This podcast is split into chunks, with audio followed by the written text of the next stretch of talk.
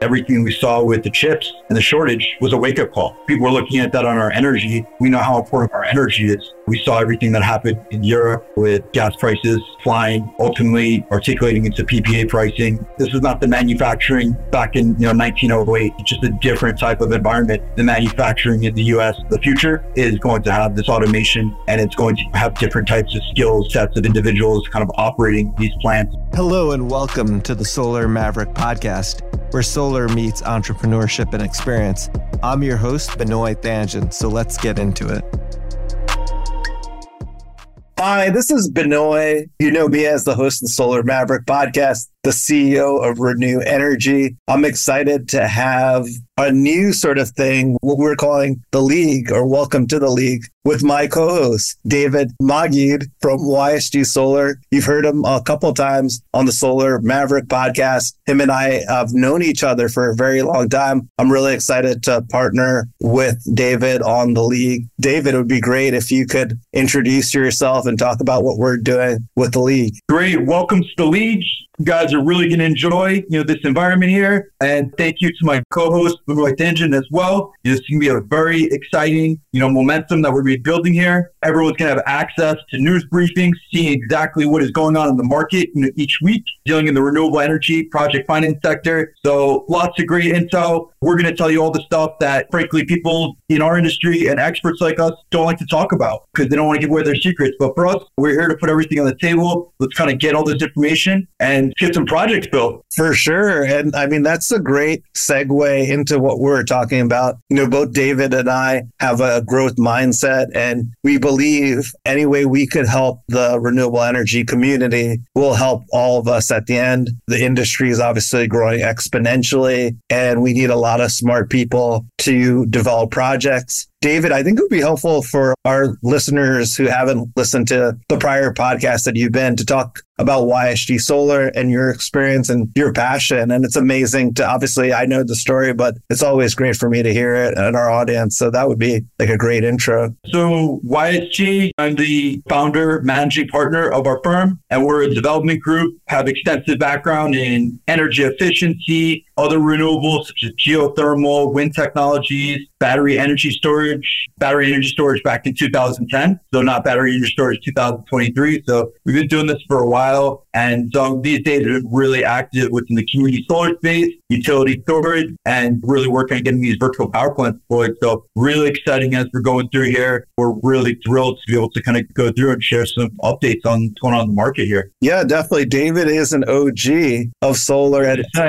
you know what's amazing, I think too would be interesting was that you started your first solar company. Was it when you were 20 or 21? So started the organization, did not know anything about solar. This is 2007, you know, when I was getting into solar energy and literally just did not know anything about the technology, you know, what to do. I think the first thing I did at that point was go to a print shop and print out a bunch of flyers and went door to door and then figured out that if I went door to door for, I think, 10 hours, I could get three people that are interested in solar. That's amazing. I mean, to think about that and honestly, to have confidence at that young of age in a new industry. I know you worked when you were in school at a solar residential company and then took that knowledge and basically start your own company, which is an amazing story to hear. And I think it's very uplifting for like young people listening to this that you could start at any age. I think you dropped out of college as well to start your company. Yeah, exactly. And again, kind of looking at just like you were mentioning back in those days,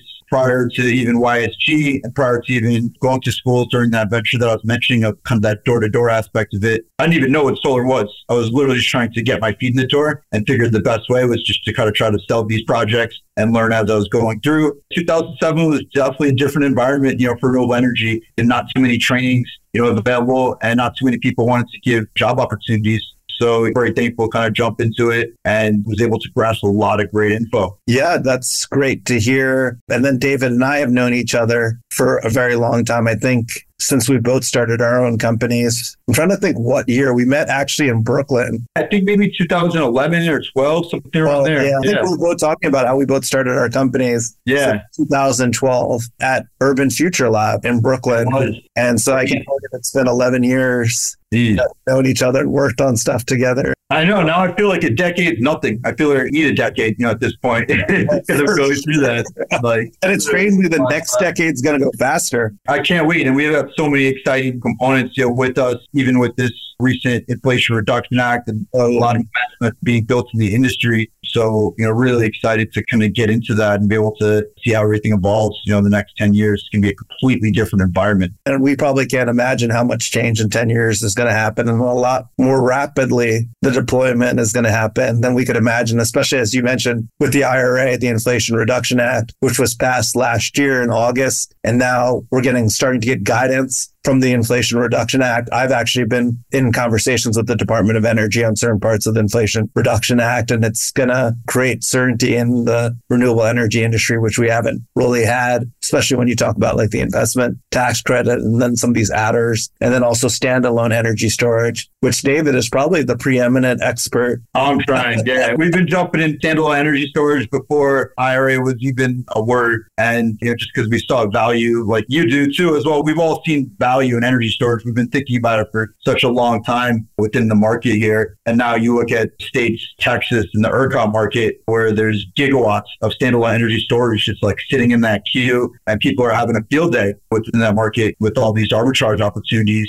Just the fact that ERCOT doesn't have this capacity to go market and it really simplifies you know, the process for operators. So it's really exciting to kind of see that getting deployed and seeing other markets to follow California, New York, even throughout New England Oh, yeah. And for sure, like storage is a huge part of the energy transition, especially with the aging infrastructure in the US to be strategic with having standalone storage or solar plus storage or some sort of energy plus storage. And, you know, as David, you know, like New York City, for example, with the value of distributed energy resources has tried to figure out like where are the areas that we really need distributed energy, but then also storage with DRV, with the LSRV. That's basically locational system relief value, demand reduction value are basically utility terms to basically incentivize or quantify the value of distributed energy. Do you want to talk a little bit about New York? Though? Yeah, I think that's a great segue, kind of just jumping into it. And I think like a few items that we've noticed,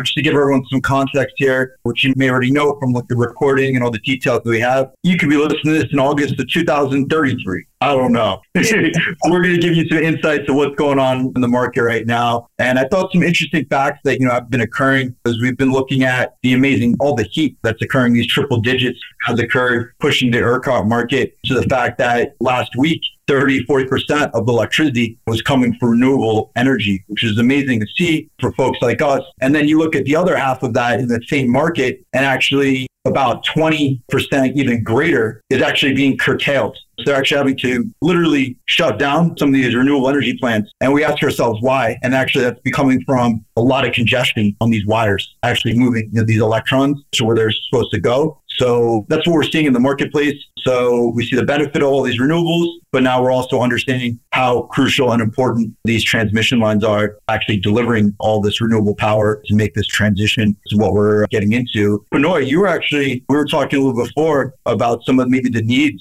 Maybe you want to talk about that, you know, in the future especially with uh, electrification and some of your thoughts in years to come, right? Specifically about ERCOT, I think what we're seeing is climate change is for real. I think we're seeing like all over the US the same sort of issue. It's been extremely hot. I think July was the hottest month in a very long time in the United States. Obviously, people are using electricity, specifically like air conditioning units, and it's caused a lot of renewables to come online. That's why solar is a great form of energy. It's basically free energy that you're getting from the sun. And usually the peak times of solar generation is the peak time of usage. So that's why it's usually at on peak times. Texas obviously had the issue where their grid basically fell apart that one winter. Governor Abbott blamed it on solar and wind. But actually, when they did the research, it showed that solar and wind made the situation less. It was because of other issues with not getting natural gas back online quick enough Also, Texas, I don't know if you know this, is basically not connected to any other states to get electricity. So that was the other thing. Also, but another point you mentioned was the transmission and distribution lines. You know, we have an aging infrastructure that hasn't really been upgraded in a very long time or being put as a priority. So then curtailment becomes a big issue, right? Because you don't want to blow up the transmission line by having too much electricity come online. So I think it's really interesting. I know David was mentioning the whole point. I was talking earlier to him about how Elon Musk joined virtually an event that PG&E, which is the California utility had about coming up with innovations. And he was saying that by 2025, we're not going to have enough electricity demand or electricity needed because of all the electrification to the grid that's happening, like EVs, electric stoves. And that's so serious, Benoy. It's like such a crazy issue, right? I mean, even think about like locally where we are on the East Coast, New York City, all these policies enabling electrification, you know, these stoves, EVs,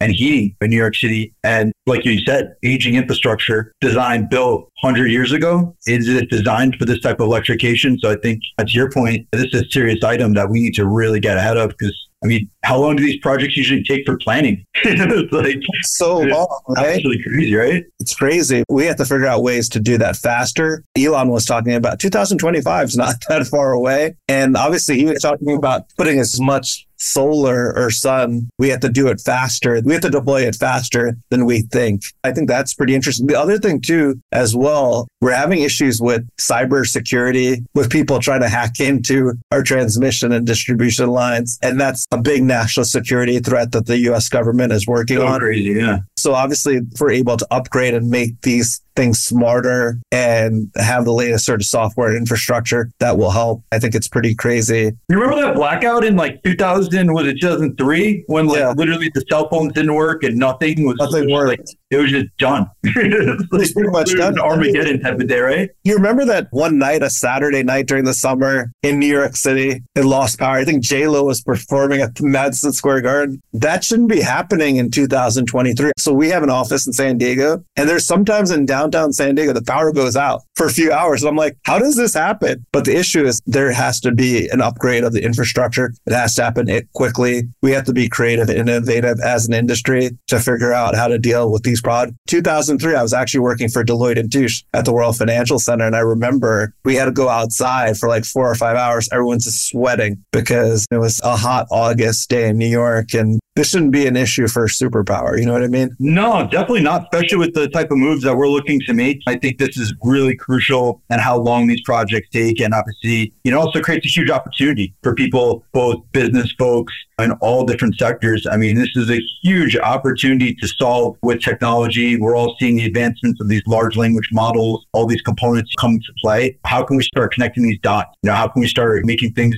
move a little more effectively? And listen, you know, we're not going to change a hundred year market electricity system within a couple months. We know this is the most complex engineering system built by mankind. That's a fact. So this is a hard problem, and that's why folks like us and the other folks listening, that's where we come in to kind of use that human capital and our knowledge to kind of really strategically uh, you know, get this done effectively. For sure. And I think a huge part of the Inflation Reduction Act is upgrading the infrastructure of the US. It's a huge competitive advantage to have the most advanced infrastructure. The same thing with roads. US has some of the best infrastructure with roadways that was actually passed during President Franklin Delano Roosevelt with the green after the Great Depression to basically stimulate the economy. The New Deal actually was the term of the legislation, but that's created a huge competitive advantage because with trucking and rail and airports, you could transfer stuff around the country pretty quickly. And we see that today. So I'm really excited that the administration sees the importance of not just renewables and storage, but also upgrading the existing infrastructure where it's needed. Even kind of looking at the past, some of these initiatives, right now we're talking about renewable energy. We're talking about electricity markets. Those are the components that we're focusing on. But when you look at different countries, you look at different markets, what are the effects of a more efficient, reliable electricity market that has lower cost of energy. And when you have a lower cost of energy, you're able to increase areas of manufacturing. You look at items like data centers, you look at items all the computing power with quantum computing in the future, things along these lines, allowing us to make such crazy changes within cities and urban planning, the way that this is going to be implemented. So it's just absolutely fascinating. A lot of us obviously are very focused on the industry and what we're doing, which is what we need to be. But I think we also need to take a step back and kind of look everything that we're going to be doing. All these actions are going to have a really amazing reaction that I don't think any of us can even think about fully of this new electrical grid of the future that has this redundancy, this reliability and cost competitiveness that literally can be a component that the world is following. Obviously, you mentioned this. This is a great point. This is going to be a competitive advantage for the US. I think there's just so much we could go into it. I think we all get bogged down into like the daily activities, but this energy transition is going to be happening through the world with this electrification over the next 50 to 70 years. And whoever is the leader in this is going to have a competitive, meaning nations are going to have a competitive advantage when it comes to so many different things, not just economic. That's kind of why China has invested billions of dollars in EV and energy storage and battery companies because they know it's the wave of the future. The US, obviously, we have private enterprise and just creativity to be able to have really smart people come up with some amazing ideas. But we have to remember too, like Tesla was actually funded by a loan from the DOE from President Obama's administration and look at how much innovation what Elon's done has created. Like there wouldn't be, I still think like electric vehicles really. Not at all. I never thought those would occur. I remember 2008 going to a yeah. conference in like Jacob Javits Center, kind of advanced auto, you know, the future. And the hydrogen guy literally sold me on like that. And I was like, and I did not think electric vehicles. And now it's like, there's no stop. Not even if you wanted to stop. It's past that point. By the way, Tesla paid off the loan that they got from the government. I know everyone talks about how Solyndra collapsed, but really a true success story from that program was Tesla. And now Tesla is really leading the automotive industry and forcing your big auto manufacturers to basically adjust to the new reality and it's electric vehicles. As a leading authority in the solar industry, life gets very busy. In addition to traveling the world as a speaker and for my entrepreneurial ventures, I'm a son, friend, investor, and entrepreneur. And when it comes to delivering a great sounding show for my listeners, I choose Podcast Laundry. All I have to do is record and send, and the rest is done. They do the dirty work of podcasting for me. Yes, social media graphics, quotes, show notes, master editing, and much more. All I have to do is record. So if you're a busy podcaster like me with an engaged audience and want to free up your time to do more of what you love, like going to the gym or spending time with loved ones, go to podcastlaundry.com to schedule your consultation or call 347 871 8273. That's podcastlaundry.com or 347 871 8273. And also, people don't understand the play with infrastructure. Tesla's controlling the charging stations with their products. And now we saw Ford basically agree to use Tesla's infrastructure for their vehicles like the Lightning and some of the new Ford Mustangs, or they call Mach I think is the name of that car. I'd never imagined, and I worked for Solar City Tesla, like how big it was going to be back in 2010 or 11. It's just amazing to see how big EVs are, not just on the West Coast. Now I'm seeing it all over the US and internationally. So, yeah, without a doubt. I think at the same time, one trend that we're seeing is a lot of these electric vehicle level three charging stations which in my mind, those are the components that we need to focus and incentivize on. I don't really see a lot of value. There's a lot of programs incentivizing these level two. I get it. It's the low hanging fruit. We want to put numbers. We want to get press releases out. But frankly, those level twos do have a place. I think they're great for maybe a solar canopy or something where like it's an office place where people don't mind having their car charge over long lengths of time. But the same component, that's not really the complexity in my mind. So what we need to focus because those don't require traditionally substantial adjustments on the electrical grid because they don't use that much power. But at the same time, these level threes looking at these components especially on the heavy and medium duty vehicles, that's going to be huge. I'm literally imagining the 495 here in New York, Long Island Expressway. I'm imagining right literally off the side. I literally drive there and I see, I'm like, there's going to be EV charging right here. I know there's going to be, and you could see that from our industry. Literally, you could be on Amtrak. I could look somewhere. I'm like, this old steel mill is going to be something. There's an interconnect here.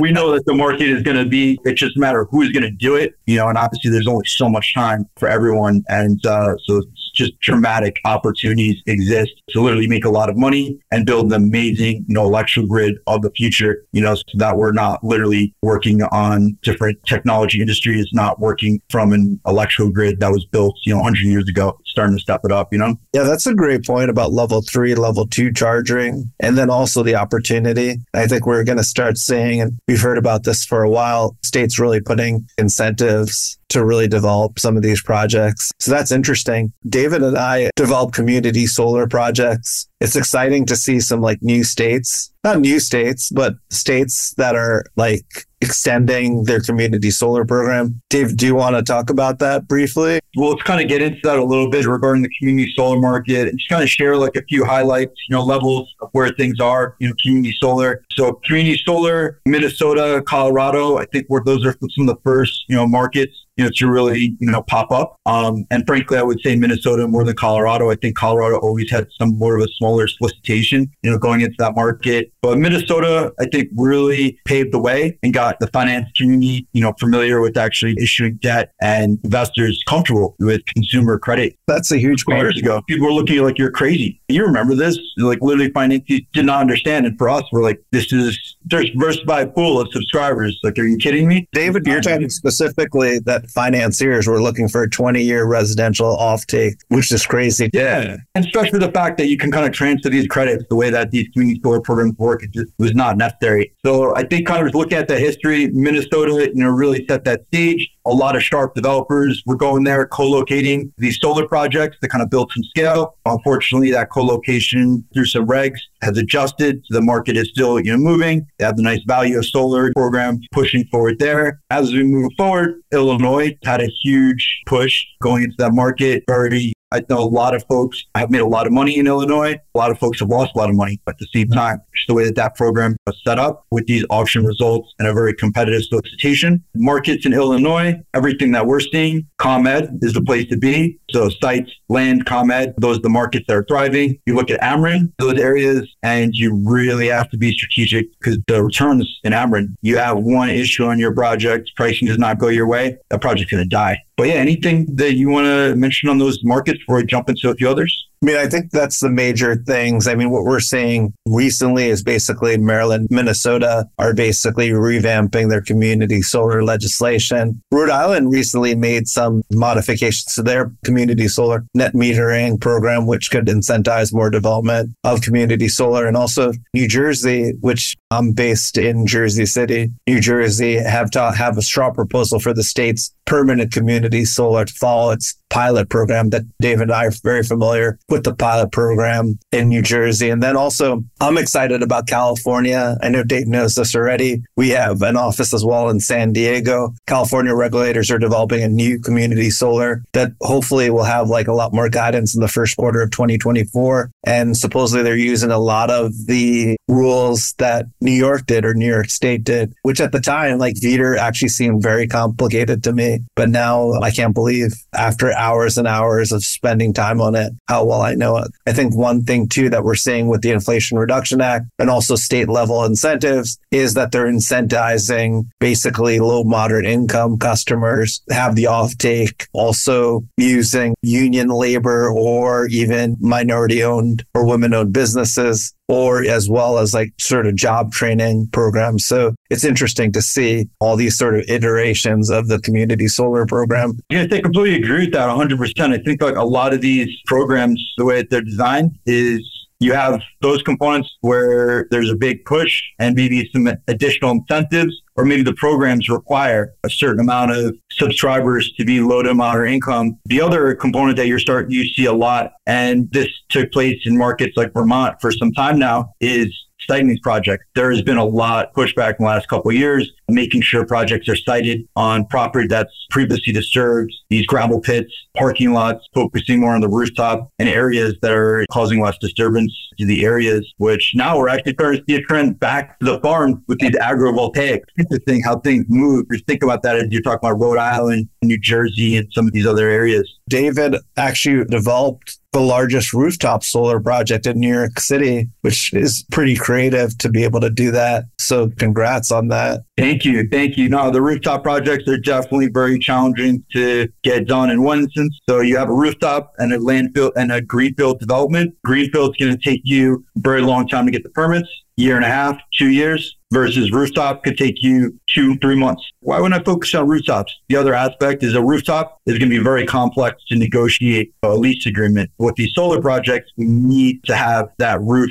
needs to be 25 year lease agreements. You know, now let's say it's a 20 year lease agreement. Now we have to go through different clauses of the agreement if there's a roof leakage not caused by us. Now have to get taken down. Whose responsibility is that? And a lot of these components, the property owner has to take responsibility for this. And obviously for him to take responsibility, he needs to be incentivized. You know, he needs money to make sure that this is worth, you know, his time. So very tricky. These lease agreements for a rooftop, these could take years to negotiate, or it can be very contentious going through the components, especially dealing in areas like New York City where communities are changing. We've all seen what's going on. There's new developments, property values in 10, 15, 20 years. One community 20 years ago, Williamsburg was a different community than it is today, right? So like we need to think about that as we approach these properties and design policies. For sure. And I think another interesting aspect of developing rooftop solar, commercial industrial in New York City specifically, is that the landlord's thinking about the rents that they make with their tenants who are basically staying in their apartments. They have very high expectations. They assume that the roof should be at that same. Getting what's inside. Yeah, exactly. They're thinking that they're getting $30 a square foot inside the roof, inside the building for some sort of industrial tenant or whatever it is. You know, when we come in and our solar rooftop lease on an unused roof with nothing on it, a dollar, you know, square foot, 50 cents square foot. Maybe we're throwing in a new roof. Who knows? Maybe we're getting the tax abatements, but at the same time, they're not kind of grasping it. And they compare us to the cell phone guys. I wish we had the money of the cell phone carriers to kind of produce on that, but it's a different business model, right? Different benefits, kind of going through the cycle that they receive too. Yeah. So Dave's talking about major wireless companies putting cell phone networks on the building. You could put solar and cell phone network on the top of the building, but the economics are totally different. And they have to understand a solar project is not as lucrative as te- having tenants in your unit or a condo or telecommunications. I was thinking about this going back to like the Inflation Reduction Act. Like one of the other things that I like about this is they're incentivizing onshore manufacturing, which I think is a huge thing going forward because whoever's manufacturing it, it was funny. Like I'm a free trader person and I was thinking, Hey, you know, it's all about free trade. We should have like get it from anywhere and the cheapest. But COVID happened. We had like an issue with getting supplies of anything because a lot of it was manufactured in China. So you have to basically diversify that risk. I think also a lot of panel manufacturing has become very robotic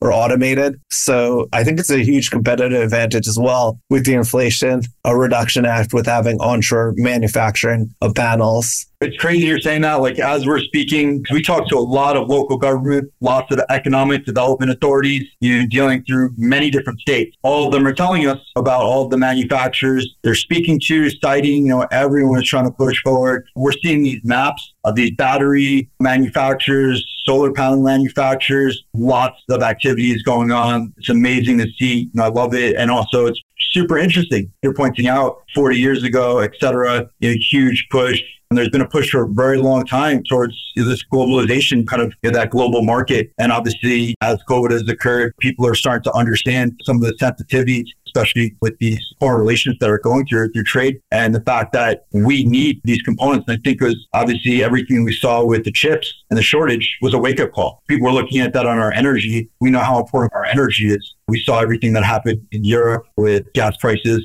flying, ultimately articulating into PPA pricing. So really fascinating. It's going to see just how it's operating. And I think it's a different level. This is not the manufacturing back in you know 1908. It's just a different type of environment. Like you pointed out, the manufacturing in the U.S. The future is going to have this automation, and it's going to have different types of skill sets of individuals kind of operating these plants and streamlining it and allowing us to produce they're reducing that transportation costs, which ultimately will help on the environmental front, right? With less transportation and more reliability. Oh, for sure. And then the other thing too is we're also seeing a lot of manufacturing happening in Canada and Mexico, our border countries, which is huge for them. That creates economic opportunities. They're more aligned with us as well. A lot of new factories and manufacturing are near the borders of the United States. And I think that's another huge opportunity, like having strong allies. And it's interesting how the US is actually importing a lot of natural gas to Europe during the Ukraine war because of all the energy needs and Russia cutting off the pipeline and all these other things. Because I believe still like natural gas is a transition sort of fuel to get to electrification. And we have an abundance of natural gas here in the US. You know, I think too many people just have that look. And, you know, we've all seen these documentaries.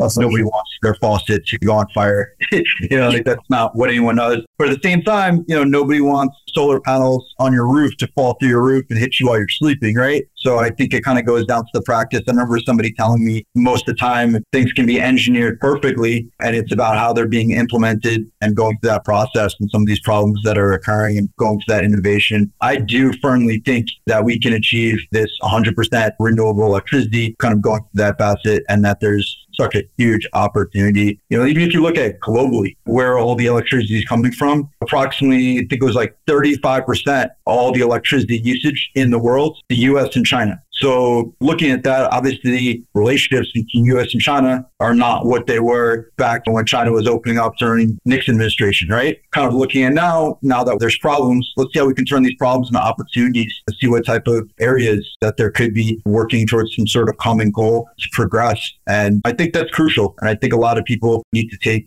some of the politics out of this as well too, because it just sounds crazy of somebody trying to promote coal. What do you think when you hear coal? You think of literally like a coal miner like 150 years ago. You don't think of 2023.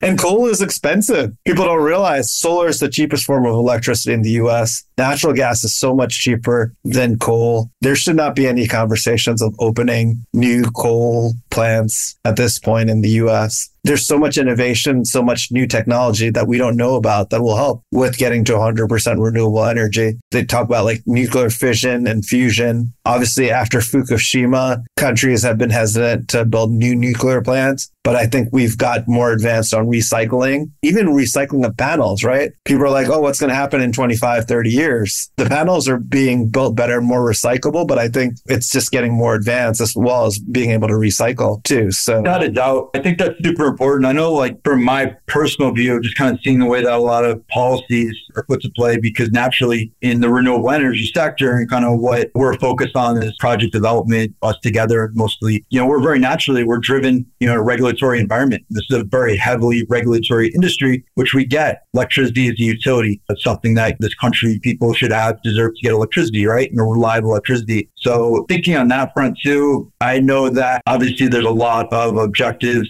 and goals that are put in place. I know we've personally experienced instances where policies have been put in place way before they should have been. And not that we don't like the policies, because we do. It's just the fact that it can cause harm to the environment to the private marketplace when things are not fully flushed out. Even thinking kind of globally, you look at what happened in Sri Lanka several months back, or maybe a year ago now, looking at the fact of the fertilization and kind of changing that fertilizer to be more environmentally friendly, et cetera, which is great. We love that. But then on the fact of understanding of banning things, you know, right? So I think we need to kind of get more into the habit of creating a proper incentive and a deterrent. There's penalties for these instead of just saying, no, you can't do this. Because again, that's not the way that a market should work. People should have that choice open to go through there. And that policy caused a huge problem, literally shut down the entire country, like, you know, created economic changes. And now we're dealing even locally in many other states. We're still going to talk about New York State. Now there's different components of these stoves have to be electric. All these heating has to be electric, all these different components. And there is different exceptions here and there. But I think it's crucial that we take a step back. We look what's physically possible. Are those wires in Manhattan underneath the ground that were buried there X amount of years ago. Can those wires handle heating a huge building skyscraper Manhattan? Can they handle electrifying all those vehicles?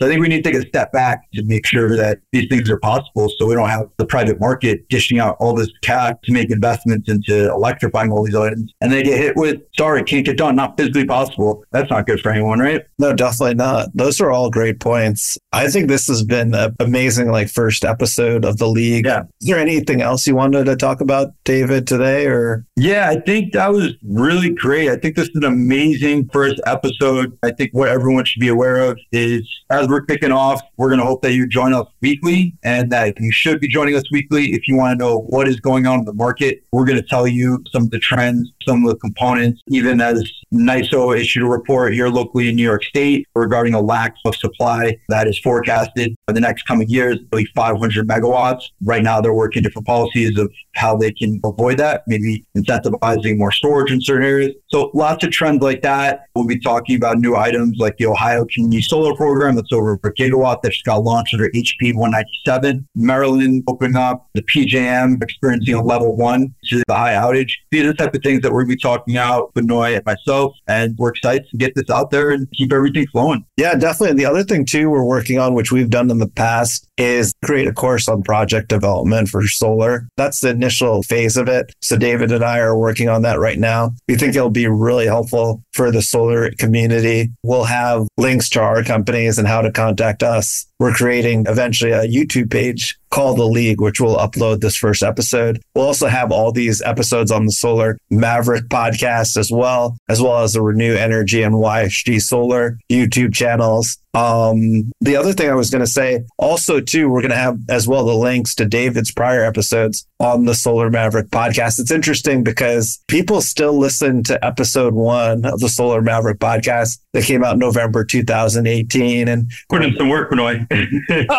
for sure.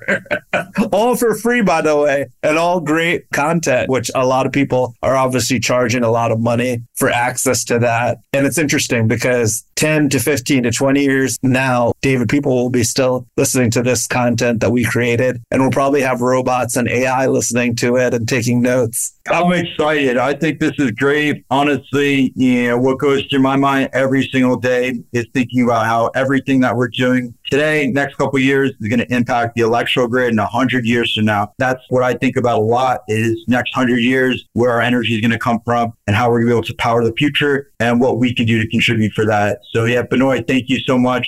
Really excited to keep this going. Great co-host and before pushing forward. Yeah, definitely. And I'm sure Ezra will be listening to this in five to 10 years. So I know you can't imagine Dave just had a newborn. And I'm sure you can't imagine that your son will be listening to this and thinking about the impact that you're having to our society in a beneficial way. So I appreciate too, David, everything that you've done for us in the industry because I don't think it gets talked about. Thank you so much. And I think, like you just pointed out, you know, the future. Thinking of my son and just even like the whole community and just where we're headed. Yeah, right. So much to do and so much just not even in the renewable energy sector, but just so many uh, different industries, social services, everything that what we're doing is going to benefit. So really enjoy this. Again, this is the league. So anyone interested in understanding what's going on in the marketplace, who the players are, what deals are getting done, stay tuned, come here and join the league. Awesome way to end it. Thank you, David. Take care, Benoy.